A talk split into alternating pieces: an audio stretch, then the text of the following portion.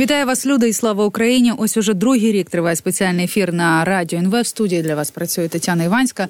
І ви сьогодні будете це чути неодноразово і, можливо, багато разів, але я таки наголошу, що сьогодні перший день весни. І вітаю вас із цим, з першим днем весни. Ми вчергове пережили найстрашнішу та найважливішу для нас зиму. Найстрашнішу, тому що ця зима триває для нас ось уже десять років. І найважливіше, тому що і цієї зими ми зберегли країну, ми зберегли державу.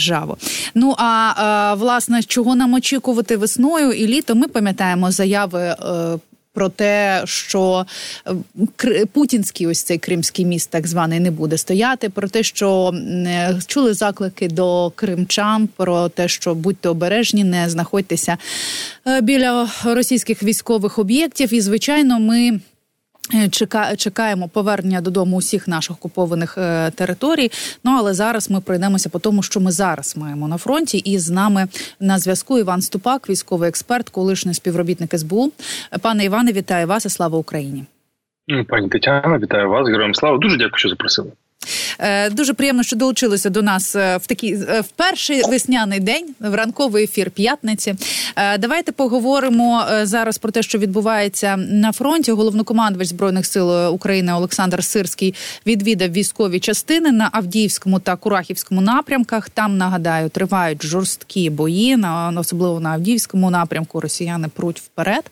І він заявив, що його задача – ефективно використати бойові можливості озброєння військової техніки наших підрозділів для нанесення максимальних втрат противнику, ну і для утримати займані позиції і відновити положення там, де ми відійшли. Ось цей візит пана Сирського на ось ці два, два напрямки. Чи це свідчить про те, що він поїхав зі своєю, ну, з такою, знаєте, інспекцією, і свідчить про те, що ми все ж таки готуємося до оборони? Ну, звісно, до оборони. Його слова от про те, що ми будемо тут вирівнювати, що можна ефективно використовувати те, що в нас є. Ну, ще раз, те, що в нас є взагалі. У нас дійсно складне становище з боєприпасами, з технікою. Як би ми там не пижилися, перепрошую, але ну дійсно складно.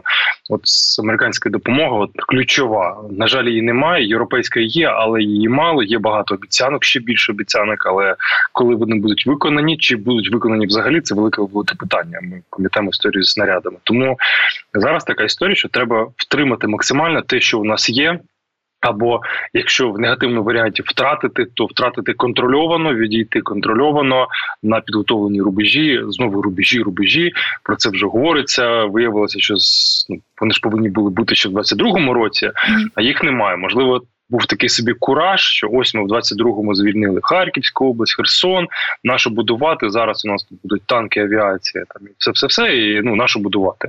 Виявилося, що потрібно, і зараз в гральному режимі наші військові інженери це риють, і, звісно, вже не в такий, не те, що в комфортній ситуації, а mm-hmm. більш аварійні, коли на голову летять російські бомби керовані, так. І дрони залітають російські на велику глибину. Тому цей ось візит пана Сирського, я думаю, що це така собі, не те, що рутина, але ну, періодичні такі візити повинні бути. Він як керівник підприємства, ну так, масштабувати на бізнес, який повинен періодично заглядати на виробництво, дивитися, що там, і в екстреному режимі щось ухвалювати рішення. А власне, ось про те, що ми зараз стоїмо, стоїмо в обороні, тому що ми побачили, як почала йти вперед російська армія, тому що у нас зараз затримка з боку Сполучених Штатів, та так. Там незрозуміло. У нас обіцянки техніки, яка йде повільно. І якщо ми говоримо про початок повномасштабного вторгнення, то, звичайно, там особовий склад, який пішов і добровольцями, який, який воював в перших числах повномасштабного вторгнення, він, звичайно, був мотивований. І, тим не менше, ми втратили багато техніки, втратили, на жаль, найцінніше життя людей. І зараз починає працювати логістика під час такої війни, коли набирає вона, набирає вона обертів. І тут питання, власне, до того, про що ви говорите, до очільників райдержадміністрації, очільників о те ге, міських голів. Вони укріплювали міста, вони готувалися. Ось це Сирський може перевірити, тому що копати траншеї і окопи під тим градом, під тим, як на тебе летять каби, ну це зовсім це зовсім неефективно. Міста треба заливати зараз бетоном. Чи міг це проінспектувати Сирський? Я думаю, міг. Я думаю, він може це побачити, але питання, ви кажете, там голови райдержадміністрації, там на ОТГ. Ну це ж ну як вони теж включені в цей процес, але ж все йде з держави. Держава повинна казати тут е, ну разом з військовими. Тут потрібні укріплення, тут ну, не потрібні. А тут ось такі зробіть, тут такі. А тут давайте там більше кілометрів мінних полів, тут менше. І питання впирається в гроші. Це ж не просто там не знаю, там ну там у нас залишилося там сто тисяч гривень. Давайте на них вириємо окопи. Траншею. Ну, це вийде там за там, десять метрів, наприклад. Це ж не про це. Це йдеться дійсно про сотні мільйонів, мільярди гривень. Це е, якісний бетон, це якісні інженерні споруди, це міни, які повинні бути. Тобто райдержадміністрації тут на цю історію не повпливають. Так, вони допомагають, вони активно повинні приймати участь, але ключова роль е, це держава, вона направляє. Ну, давай так, згадайте, буквально трішки менше місяця тому в Запоріжжі був такий собі, ну, скандал, не скандал, але така ситуація, коли заявили, що грошей на укріплення з державного бюджету немає. Просто немає. За два дні а, термінове виправлення. Ні-ні-ні, все-все, вже гроші з'явилися. Так невідомо, секундочку, так гроші є, чи все, грошей все-таки немає, чи це просто інформаційне повідомлення. І чому тільки зараз? Ну, на жаль, росіяни, давай так, згадаємо, встигли в двадцять третьому році, там, з грудня, ну, з грудня, з січня місяця, двадцять третього по а, початок а, літа, вони змогли зробити дійсно кілометр, кілометр, та сотні кілометрів цих укріплень, по два, і три, по три ряди. І ми побачили, наскільки це важко прогризати. У нас теж повинно бути і не два, і не дві лінії, і не три лінії. До речі, ваш е, колега, пан Юрій Бутусов, голова рецензору, він е, вже повідомляв, що хлопців з Авдіївки вивели не на, як казали, укріплені позиції, а mm-hmm. просто в чисте поле. Ну, це дійсно поза зоною розуміння. Ну, от, власне, це те, про що говорять е, справді збро... представники Збройних сил України і солдати, які е, зараз е, на фронті, вони кажуть про те, що дуже часто міста е, або місця не готові готові до не готові до того, щоб там тримати оборону. Власне, а про великі міста українські офіційні особи занепокоєні тим, що російський наступ може набрати таких значних обертів до літа, якщо наші союзники і е, далі будуть тягти із постачанням боєприпасів і його не збільшать. Про це пише Bloomberg з посиланням на осіб, які знайомі з аналізом. І за оцінками української розвідки, Путін не відмовився від своєї мети захопити і Київ, е, і Одесу. Ну, великі міста, я так підозрюю, що м, там ще по дорозі у нього і е, Дніпро. І стратегія України зараз полягає в тому, щоб спробувати максимально отримати лінію фронту до другої половини року, коли ми можемо таки отримати е, ось ці винищувачі Ф шістнадцять і,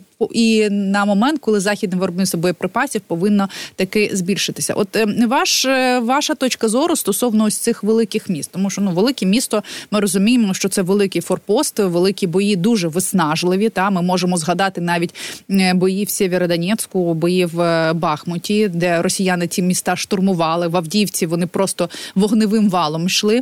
І, напевно, що росіяни розуміють, що взяти в лоб міста – це справді велика втрата і по особовому складу, і по техніці. І щоб потім це все поповнювати, потрібен час. От ваш, ваша точка зору, чи є у росіян цей час, і чи вони справді до цього готуються? Ну, давайте так, окей, ми зараз розглядаємо, чи можуть вони взяти місто. Mm-hmm. Мільйонник, ну, тут зараз ваші слухачі, які, наприклад, проживають в Дніпрі, в Запоріжжі, в Харкові, в них такий мікроінсульт. Як так? Невже наше місто можуть взяти росіяни? Ну, взяти не взяти, але нанести велику шкоду, зробити велику кількість людей біженцями, це можна, це можна. Постійні обстріли, регулярні, і, і дивіться, який розрахунок може бути не тільки в захопленні міста. Звісно, там, наприклад, дай Боже, захопити Харків, це можуть бути там і рік, і два, і три, ну, наприклад. Але скільки людей залишить свої будинки, скільки виїде а, на іншу територію України, скільки виїде за межі України. І давайте так ще. Оці ось три міста, які я перелічив, Дніпро, Запоріжжя, Харків, це великі бюджетоутворюючі міста, там є виробництво, є промисловість, вони не просто аграрні, вони великі, тому щось виготовляють. Це буде удар, великий удар по українському бюджету, який йде в першу чергу на війну, на виплату зарплату військовим, закупівлю техніки, амуніції, боєприпасів. Бо ще раз нагадаю, вкотре вашим слухачам, що половина українського бюджету фінансується за рахунок іноземних донорів, там різні там, гранти і кредити, і вони не йдуть на військо. Тобто все, що йде за кордону, воно йде виключно на соціальні програми, соціалка. Все, що генерується всередині країни, йде на військо. І от у нас не стане, наприклад, чергового десятку якогось великого, великих підприємств, вони не сплачують податки, податки – це забезпечення армії, і все, в нас втрати. Тобто така повзуча тактика у росіян дійсно може бути. Угу. А якщо ми говоримо про те, що будемо тримати оборону до того, як ми отримаємо еф шістнадцять, ми ж розуміємо, що самі еф шістнадцять – це не чарівна паличка, так? Ми, ми вже отримували і Абрамси, так само чекали, і Леопарди, але це техніка в першу чергу, а техніка потребує обслуговування, навченість екіпажу має бути, має бути бойове злагодження. І тут нам потрібен, окрім того, нам потрібен ще певен, певен, певний креатив, нам треба застосовувати свою майстерність. От в питанні з еф шістнадцять, як вони нам тут допоможуть? Ну, їх не буде багато. Давайте так, окей, нам анонсували там, дивіться, двадцять чотири одиниці, але наскільки я знаю, ще раз, з відкритих джерел, ще раз, з відкритих джерел, жодних інсайдів, е- йдеться розмова про десять-п'ятнадцять пілотів, які зараз проходять підготовку. Тобто це не щось таке, знаєте, сто п'ятдесят пілотів і у нас буде сто п'ятдесят літаків. Оскільки у нас є підготовлених пілотів, стільки буде літаків. Ніхто не додасть більше літаків, чим є підготовлених людей. Ви повинні це розуміти.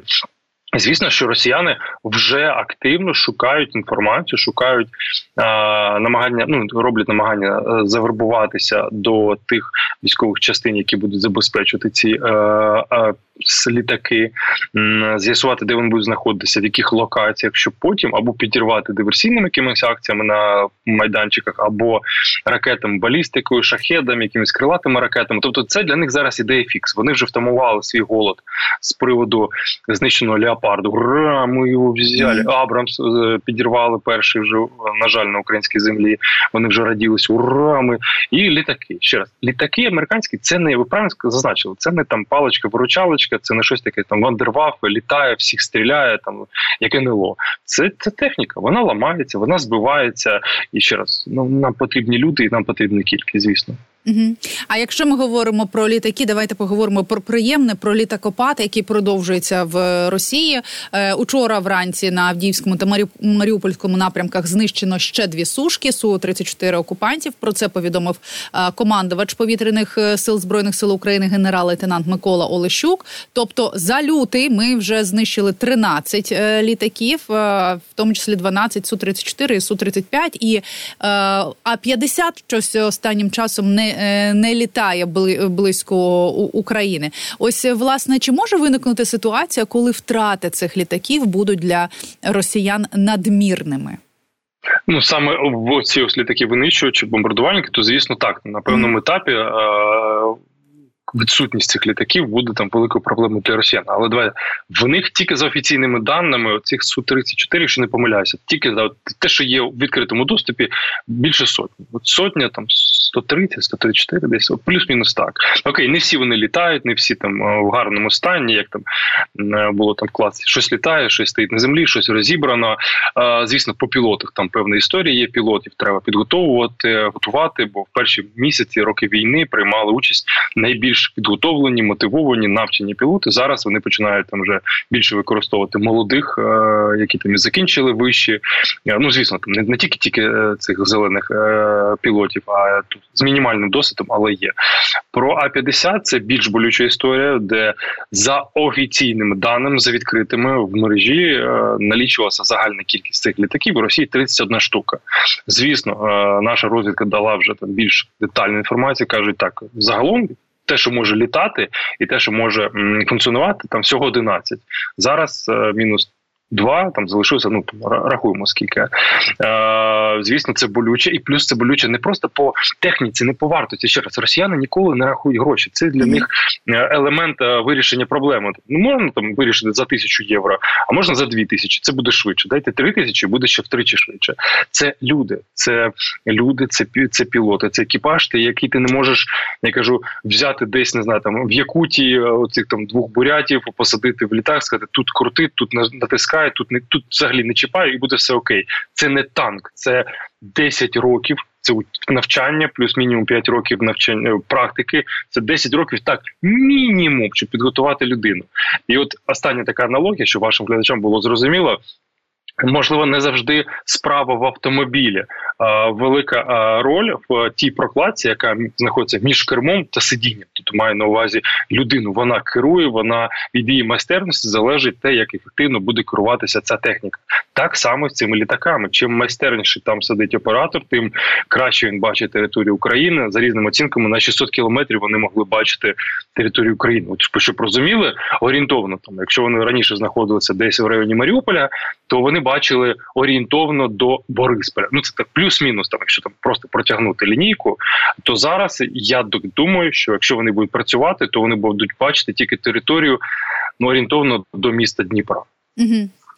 Власне, у нас залишилося буквально дві хвилини. Хочу встигнути почути вашу думку стосовно нової аргументації Олафа Шольца, чому він не дає нам ракети «Таурус». Він сказав, що «Таурус» з максимальною дальністю польоту до п'ятсот кілометрів є зброєю, яка в разі неправильного використання може потрапити в певну ціль у Москві. Чого боїться Шольц? Ну, можемо не в Москву, можемо до Сочі дістати, можемо до якогось Волгограда дістати. Чого боїться зараз Шольц?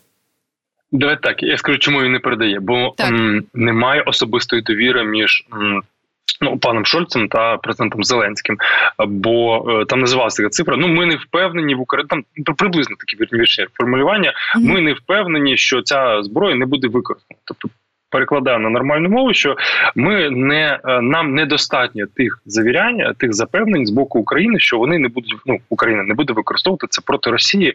І от просто, як тільки, знаєте, отримали цей Таурус, там, Микола Заряджа, і там, і нам, в Москва-Сіті, або там, в Кремль, вони не впевнені в цьому. Я думаю, mm-hmm. що тут відсутня оця велика комунікація і велика довіра між особисто паном Зеленським mm-hmm. та паном Шольцем. Якщо вона була б, то, знаєте, як свого часу між паном Резніковим та паном Ллойдом Остіном, коли в них більше, ніж просто робочі стосунки, нормальні товариські стосунки, я думаю, цього не вистачає. Mm-hmm.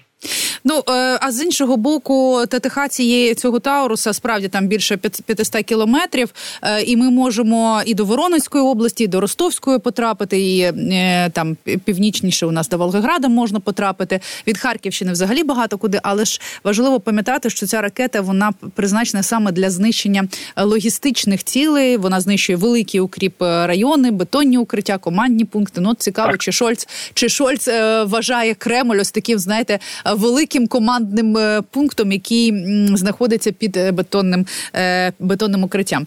Я вам е, дуже дякую, пане Іване, за те, що долучилися до нас зранку. Іван Ступак, військовий експерт, колишній співробітник е, Служби безпеки України, був е, разом із нами на зв'язку.